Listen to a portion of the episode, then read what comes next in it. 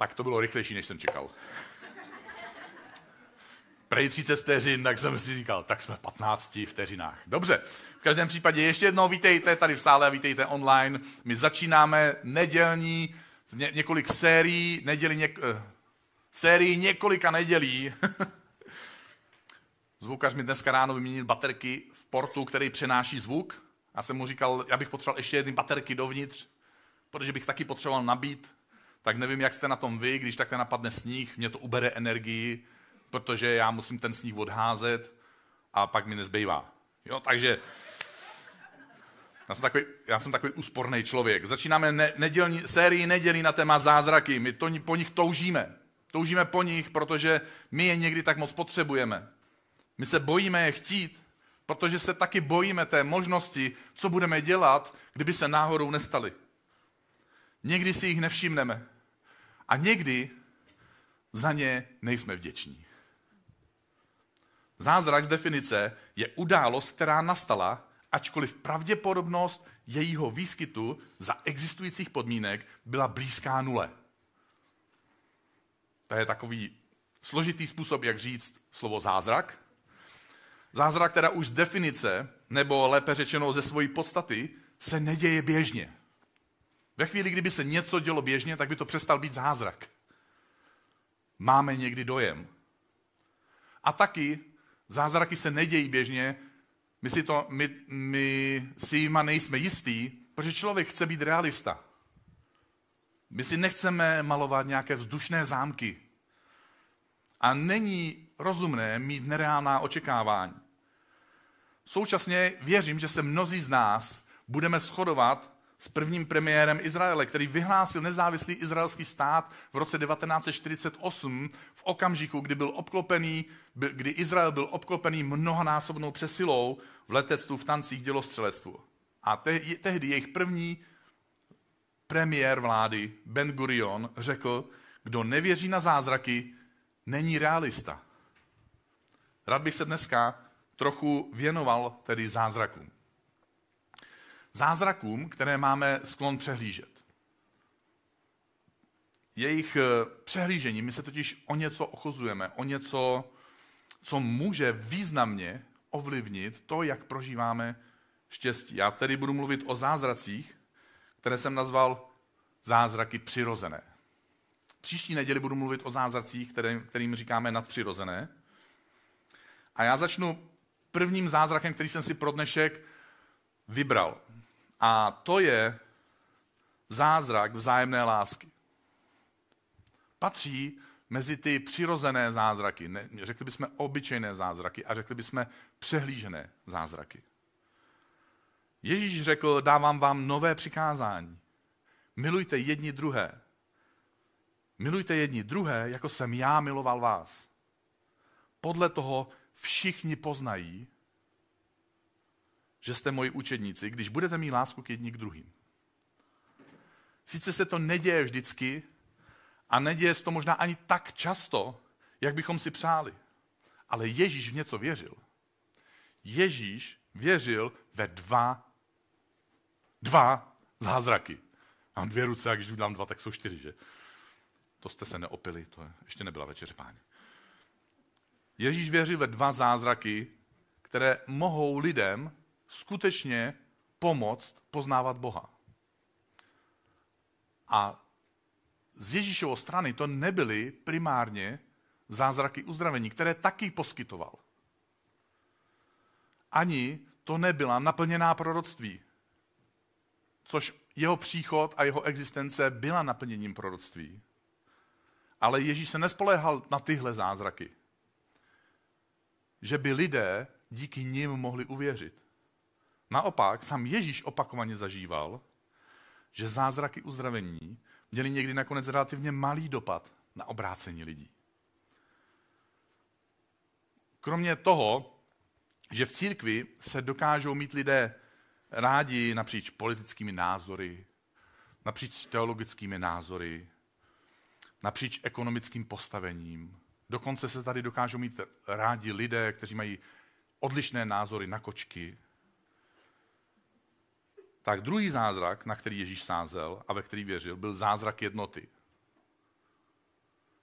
jak se můžou sjednotit lidi, kteří volí Babiše a druzí, kteří stráví půlku svého mládí protestama proti tomu, že byl premiér na letenský plán. Jak se můžou sjednotit lidi, kteří milují kočky, s lidma, kteří k ním mají opravdu odtažitý vztah. Já se patřím do té druhé skupiny. Jo. No, abyste tak jako... Kdyby náhodou mi někdo chtěl dávat nějaký dárek, tak... Jednou mi někdo řekl, a co by si dělal, kdybych dal kočičku tvým dětem? To by si byl tak krutej. Jsem říkal, ne, krutý je, že ty jim ho dáš. Protože ty děti kvůli tobě něco zažijou. A nikdy by to nezažili, kdyby si jim tu kočku nedal. Takže mě neobvinuj, jako já jsem rychle z toho venku. Ježíš se modlil za zázrak na zás následujícími slovy. Bože, ať jsou všichni jedno, jako ty, Otče, ve mně a já v tobě. Ať jsou i oni jedno v nás, aby svět věřil, že jsi mě poslal.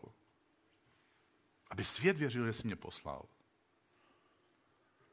Dal jsem jim slávu, kterou si dal mě, aby byli jedno, jako my jsme jedno, já v nich a ty ve mně, aby byli dokonale jedno a aby svět poznal, že jsi mě poslal a že si je miloval, jako si miloval mě. Tyhle dva zázraky vytvoří v takovou rovnici. Vzájemná láska a jednota vytváří jediný, možná opravdový předpoklad pro zázrak existence církve. Ježíš začal s 12 lidmi, před jeho odchodem je zaznamenáno, že ho vidělo až 500 lidí. O 40 dní později se dalších 3000 lidí obrátilo.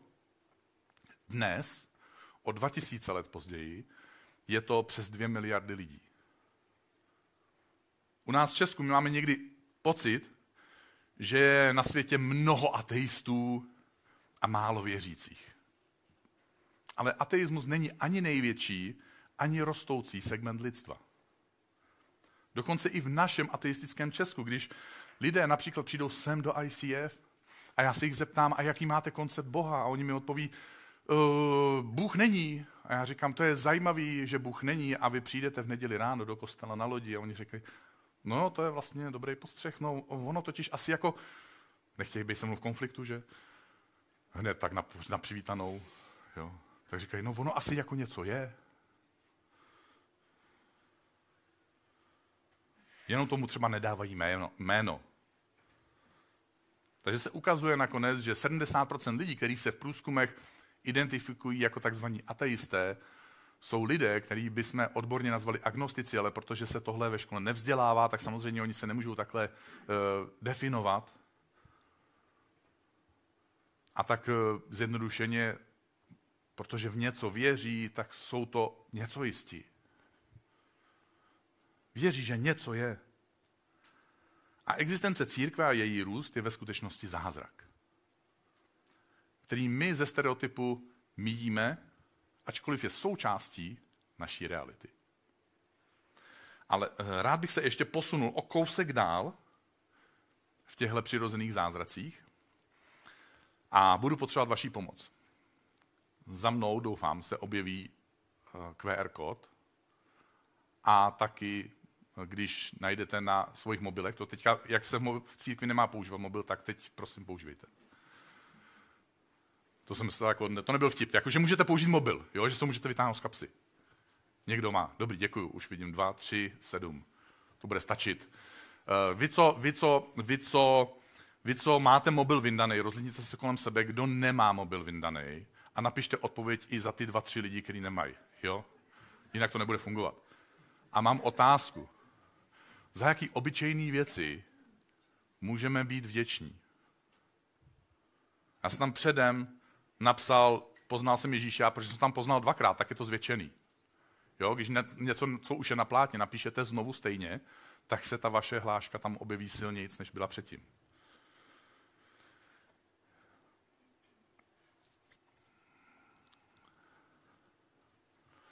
Jsou věci v našem životě, které ne všichni lidé mají můj kamarád, američan Don Hall, který žije tady v Česku, na svojí přednášce pro svoje hosty na, na, na programu, který nazýval Soul Republic, řekl, to, že jste tady, je úžasná věc. Dýcháte. Jo? Všichni dýcháte? Jste natolik zdraví, že jste mohli dorazit. Jste naživu. Už tohle samo je úžasný, obrovský dar, protože dnes zemře 110 tisíc lidí a vy jste živí. V téhle soutěži jsme pro dnešek vyhráli. Dost často my si nedokážeme uvědomit, jaké přirozené zázraky jsou součástí naší každodenní existence. Často si nejsme schopni uvědomit hodnotu a dopad přirozených zázraků. Jedna žena přišla za, za poradcem a řekla, jí, řekla, řekla mu, můj život se zhroutil, já nemám nic. A on říkal, to je mi vás líto, a jakou smrtelnou nemoc máte? A ona říká, ne, já nejsem nemocná, jenom prostě manžel mě opustil. A říká, takže jste zdravá. A ona říkala, no, jsem. Aha, takže nemáte kde bydlet. No mám. Aha, takže nemáte co jíst. Mám. Takže jste přišla o přátele. Ne, mám přátelé. On jí dovedl k tomu, že ano, to, co zažila, je nepříjemná událost, ale současně i uprostřed nepříjemných událostí máme spoustu věcí, které máme, my si je neuvědomujeme a zapomínáme v tu chvíli za ně být vděční. Mně už se párkrát stalo, že jsem seděl v nemocnici u někoho, kdo ležel na, řekl bych, skoro smrtelné posteli je to takový ten okamžik, kdy lékaři ani ten člověk netuší, jestli to dopadne tak nebo tak. Jsou to pro mě vždycky okamžiky, kdy tak trochu nevím, co mám říct. A jsou to taky okamžiky, kdy často, snad skoro vždycky lidé říkají, pokud mě Bůh zachrání, tak mu budu sloužit. Já tu větu tak nerad slyším. Víte, co se kdysi stalo Ježíši? Já vám, já vám něco přečtu, co se stalo Ježíši. Když byl Ježíš na cestě do Jeruzaléma, procházel Samařskem a Galileou. To je něco jako Moravou a Slovenskem, jo, aby jsme tak nějak měli jako pro Pražáky nějaký rozměr. Když vcházel do jedné vesnice, setkalo se s ním deset malomocných mužů, lidí, kteří byli nevylečitelně nemocní a lidé se jich štítili a báli současně. Proto zůstali opodál a na dálku hlasitě volali. Hej, Ježíši, smiluj se nad námi. A když je uviděl, nečteme, že by za nima běžel, takže asi jděte, ne jsem tam, ukažte se kněžím. A stalo se, když odcházeli, ještě, ještě tam byli, ale už odcházeli, ne když přišli ke knězi, ale oni se otočili a začali jít směrem ke kněžím. Že byli očištěni. A pouze jeden z nich, když uviděl, že je uzdraven, se vrátil, protože vlastně nebyl daleko. A velikým hlasem oslavoval Boha, padl na tvář k jeho nohám. Já nevím, jestli dokážete představit tu scénu, ale on vlastně narušil to pravidlo, porušil to pravidlo, protože najednou viděl, že může a přišel až k Ježíši a padl k jeho nohám. To je zvláštní scéna.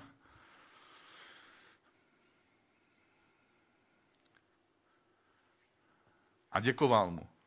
A byl to Samařan, teda něco jako Ukrajinec nebo Srb. A Ježíš na to řekl, nebylo jich očištěno deset? Kde je těch devět? Protože deset jich bylo očištěno. Nikdo z nich se nenašel, aby se vrátil a vzdal chválu Bohu, kromě tohoto cizince. A řekl mu, vstáň a jdi, tvoje víra tě zachránila. Já věřím, že Ježíš skutečně, protože jsou různý překlady, že tě uzdravila a zachránila. Já věřím, že to byla jeho víra, která ho zachránila, kromě toho, že ho uzdravila.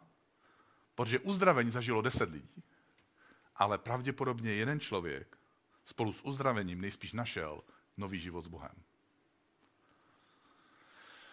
A podobné je to s lidmi, kteří jsou na té skoro smrtelné posteli. Oni něco slibují, když se potom podívám o deset let později, tak zjistím, že možná tak jeden z deseti ten slib dodržel. A ne, že by ti lidé přestali věřit, ale tak nějak se vytratilo to odhodlání, který, kterým se zapřísáhávali, že budou Bohu sloužit. A já v tom nevidím neschopnost dodržet závazek. Ve skutečnosti se těm lidem totiž stalo něco hrozně podobného, co se děje i nám. My míjíme zázraky, neuvědomujeme si zázraky, zapomínáme na to, že to jsou zázraky, které nás obklopují. A spolu s tím se o něco, ale něco opravdu velkého ochuzujeme.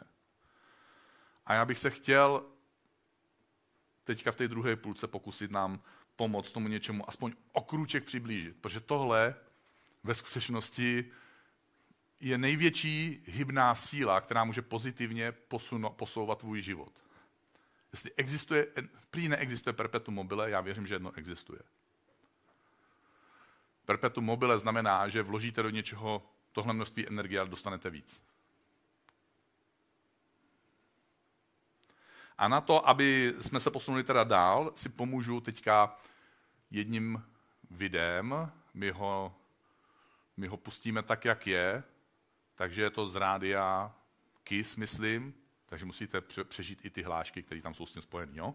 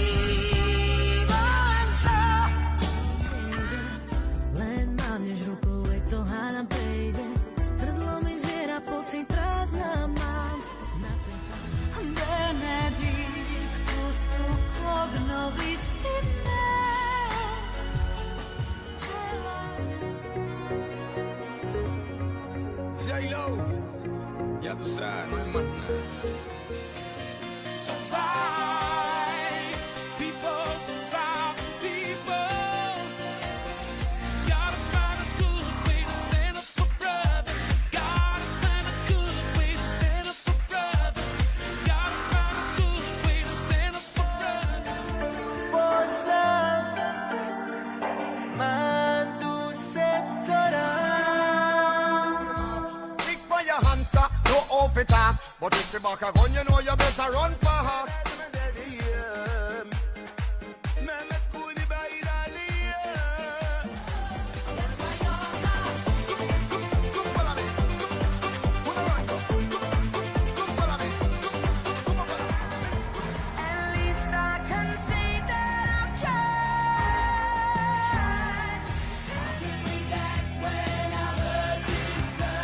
A to je zatím všechno. Své tipy posílejte na Temoravek. Od teďka budete postižený, protože kdykoliv uvidíte tuhle písni, uslyšíte tuhle písničku, jak budete hledat čaj. Nějaká Elisa skovává čaj. Tohle video, tohle video prakticky ukazuje, jak to, co my vnímáme, je ovlivněno slovy, která nám někdo podsune. Říkáme tomu síla slov. Celou, eh, celý, celý minulý měsíc jsme neděle věnovali právě téhle, téhle sérii a myšlence, jakou sílu mají slova v našem životě. A tenhle fenomén, skutečnost, že slova ovlivňují to, jak věci vnímáme, tenhle fenomén je popsaný v Bibli hned v prvních stránkách v příběhu Adama a Evy. A zkusím teď něco přečíst z Bible a vysvětlit to. My jsme v ráji, žena stojí u stromu poznání dobrého a zlého, je tam to ovoce, které je jim zapovězeno. Ona vede konverzaci s hadem, a.k.a. ďáblem, a říká, že nechce z toho stromu jíst, protože jim Bůh řekl, že by mohli zemřít. Tohle je její momentální vědění. A teď budu číst. Na, na to had ženě řekl, určitě nezemřete, Bůh ale ví, jakmile pojíte z toho stromu, otevřou se vám oči a budete jako Bůh, budete znát dobro i zlo. Tehdy, když žena viděla, že onen strom je dobrý k jídlu a lákavý na pohled, strom žádoucích nabití rozumu, vzala jeho ovoce, jedla a dala svému muži, který byl s ní a také on jedl. Co se stalo s tím stromem? On se nějak zázračně přesadil na nějaký jiný strom, začalo na něm růst něco, co na něm doposud nerostlo, Objevilo se na něm něco, co na něm dřív nebylo. Ne. Ona pouze slyšela a najednou začala vnímat a viděla věci jinak. Minulou neděli my jsme slyšeli citát od psychologa a autora knižních bestsellerů o emocionální inteligenci doktora Trevise Bradburyho.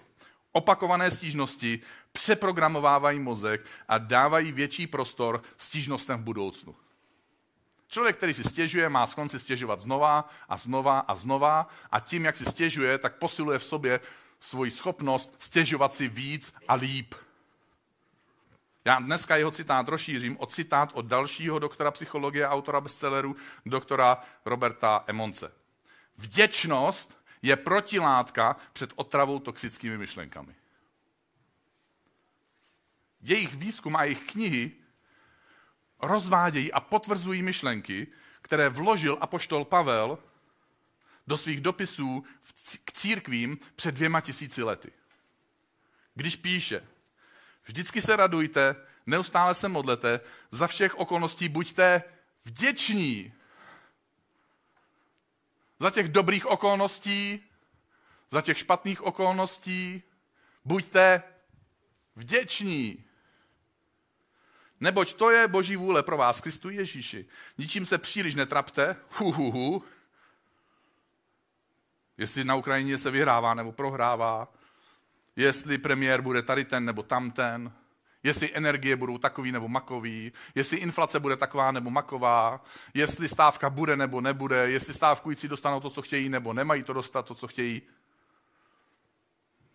Ne, že by se s tím neměl trápit vůbec, ale neměl by se s tím tápit příliš, ale všem, ve všem oznamujte Bohu, Bohu své žádosti v modlitbě. Ne sobě.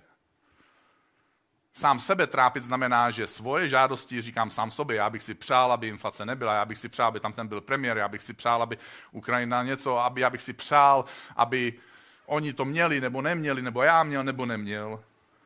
Bohu oznamuju svoje žádosti v prozbě a s děkováním. tohle, tohle je taková zvláštní disciplína. Že máme s děčností přicházet k Bohu a děkovat mu. Ne za to, co se stalo, ale že za tím, co se to stalo, něco platí.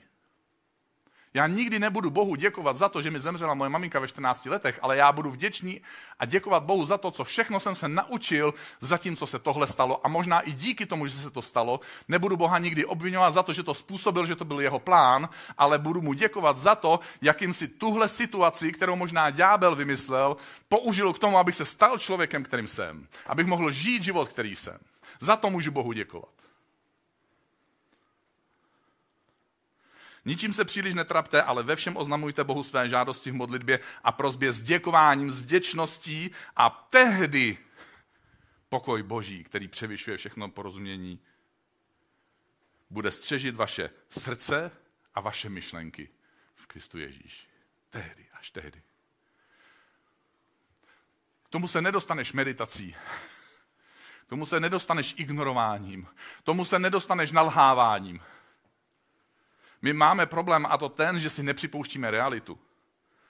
Protože naše realita obsahuje dvě věci, které rádi ignorujeme. Ta první, že ignorujeme fakta. Kde jsme v našem životě, co právě teď máme k dispozici, co skutečně umíme. Jací lidé jsme, naše míra sebereflexe je nedostatečná. A také ignorujeme přítomnost obyčejných zázraků. co Bůh pro nás ve skutečnosti dělá, co Bůh pro, nás, co o nás říká, do jakého postavení nás, jak nás staví, do jaký, jak nás On vidí. Kvůli tomu, že ignorujeme tyhle dvě věci, tu realitu, kdo jsme a kde jsme a co máme ve skutečnosti k dispozici jako obyčejní lidi, a kvůli tomu, kdo Bůh je, kdo je pro nás, co, co pro nás všechno znamená, že Bůh je pro nás, kvůli tomu, že ignorujeme tyhle dvě věci nebo nedostatečně, nedostatečně si je připouštíme, tak my zažíváme to, co my nazýváme nespokojenost. Tedy schopnost být nespokojený, nemít pokoj. Neschopnost mít pokoj, schopnost nemít pokoj. Je to jedno, z které strany to vezmeš. Protože se snažíme dát ze svého života, který máme, něco, co tam nemáme, a to nás hrozně frustruje. A my se bojíme ve své podstatě být spokojení. Bojíme se, že být spokojený totiž znamená pasivní, ale to není pravda. Bojíme se, že být spokojený znamená sklon zůstat v dnešním stavu a bojíme se, že spokojeností ztrácíme schopnost usilovat o lepší zítřek. Proto se bojíme spokojenosti. Protože, protože my bychom radši ten lepší zítřek. Ve skutečnosti je ale spokojenost základní a hlavně nevyhnutelný předpoklad k úspěchu. Spokojenost je totiž jediný správný výchozí bod na naší cestě za štěstím. A to z jednoho důvodu. Nelze totiž podle žádné sebelepší mapy, podle sebelepšího plánu dorazit do cíle, do kterého chceš, pokud si na mapě stanovíš špatný výchozí bod, než kde seš ty. Pak kdykoliv se vydáš za svým cílem, budeš frustrovaný, že tvoje cesta a tvůj plán neodpovídá tomu, co prožíváš, protože ve skutečnosti začínáš někde jinde. A spokojenost je tím pádem schopnost najít pokoj v tom, že budu dávat z toho života, který ve skutečnosti mám. Což je někdy nepohodlný, protože ne všechno, co mám v životě, se mi líbí. A jak jsem říkal, já nemusím se smířit s tím, že všechno do mého života dal Bůh, protože ignorujeme fakt, že žijeme v říšném světě. V takovém případě ignorujeme fakt, že ne všechno v tomto světě působí Bůh. Ignorujeme fakt, že tenhle svět je porušený a že sám o sobě plodí nedokonalosti. Takže pojďme si přiznat tu kompletní realitu.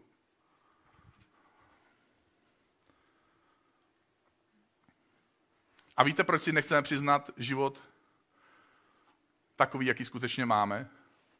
Protože se bojíme. A v tom myslím, že se můžeme obejmout a soucítit navzájem. Přitom náš strach ve skutečnosti je pouze představa. Představa, že boží láska končí.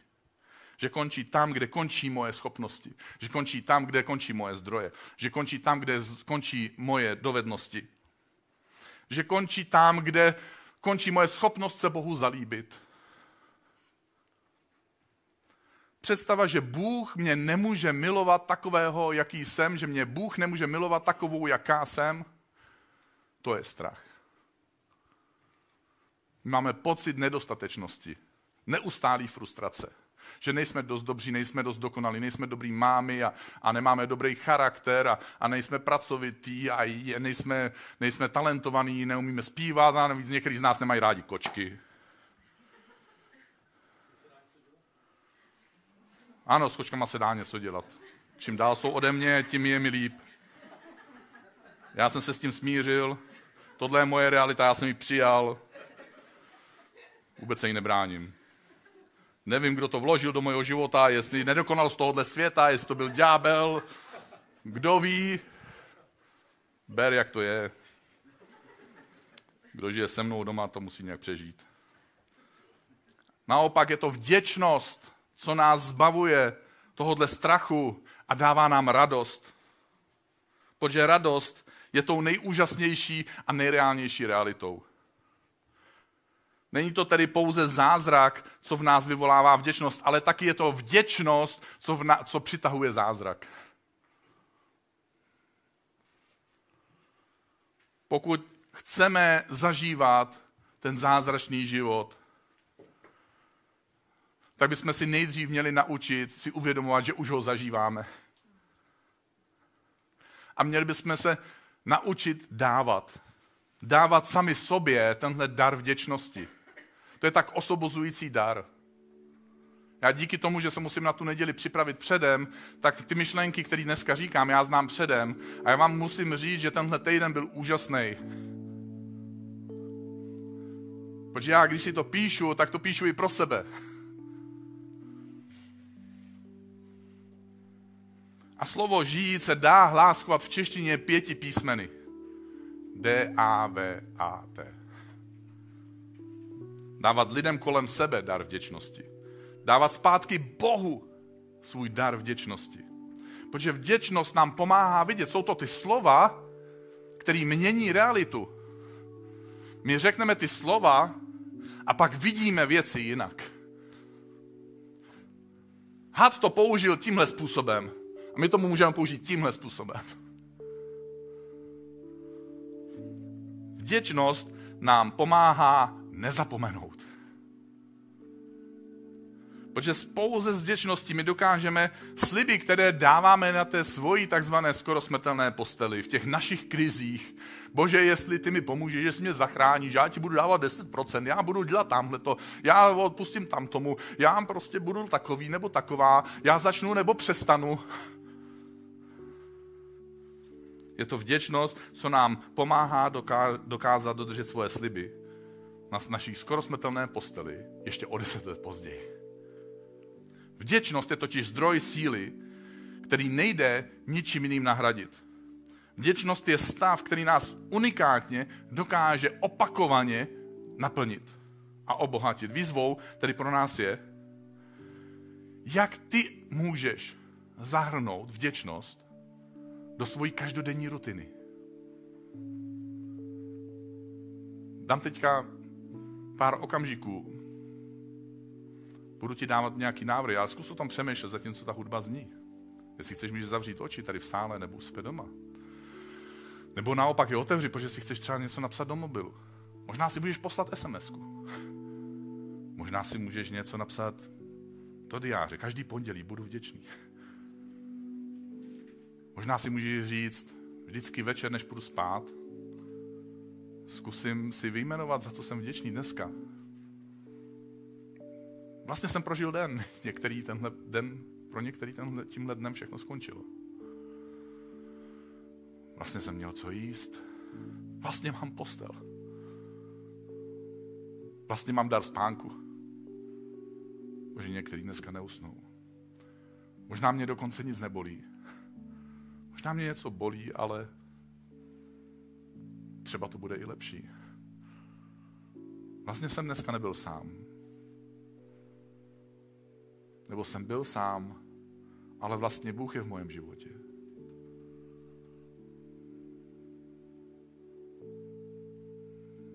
Možná si dáš lísteček na ledničku, kde si budeš připisovat, za co jsi vděčný. Možná si dáš papír do Bible, kde si budeš psát, za co jsi vděčný.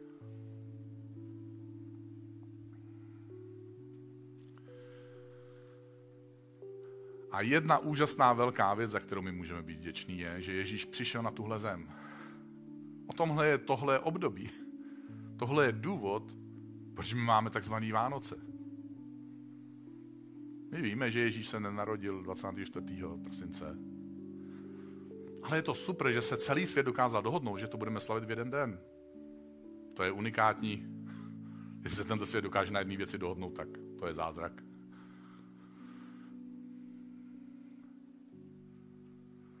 A my budeme mít dneska večeři páně. Budeme si připomínat to, že Ježíš přišel na tenhle svět, že zemřel za nás,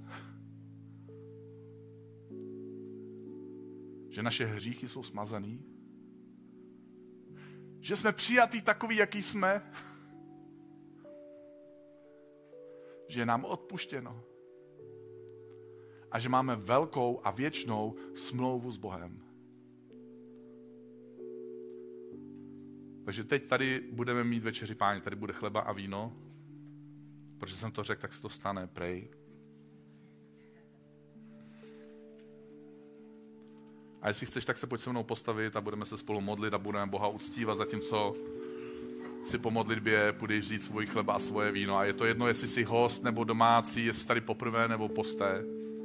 Pokud pro tebe vzít si chleba a vzít si tohle víno je pro tebe vyjádření tvojí vděčnosti za to, co pro Ježíš pro tebe udělal, tak sem dneska přijď a vezmi si to a jest to a pí to. Je to spečetění a ujištění o tom, že Bůh tě miluje. Bože, my ti děkujeme za to, co všechno si pro nás udělal. A modlíme se, Bože, aby jsme byli schopni si uvědomovat všechny ty přirozené zázraky, které máme ve svém životě. Spoustu těch věcí, které nám jsou dané a my je bereme za samozřejmost až do chvíle, kdy o ně přijdeme. A Bože, my se v tenhle okamžik chceme zastavit a dopřát si tohle, to, tenhle okamžik, tuhle velkorysou myšlenku, že můžeme být vděční za něco, co nám přijde tak obyčejný a že můžeme být vděční dřív, než o to přijdeme, aby jsme si to uvědomili. My si chceme, Bože, v tenhle okamžik uvědomit, co všechno je nám dáno. A proto, Duchu Svatý, potřebujeme tvoji pomoc. My potřebujeme vidět, připomenout si a uvědomit si, co všechno Bůh v našem životě udělal, jaký úžasný životy žijeme, jaký máme štěstí na lidi.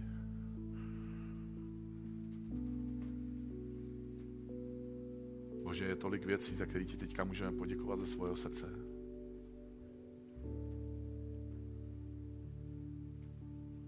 A tak zatímco přemýšlíš nad tím svým seznamem, tak tady bude píseň, ke který se můžeš připojit a můžeš si tady vepředu vzít večeři páně.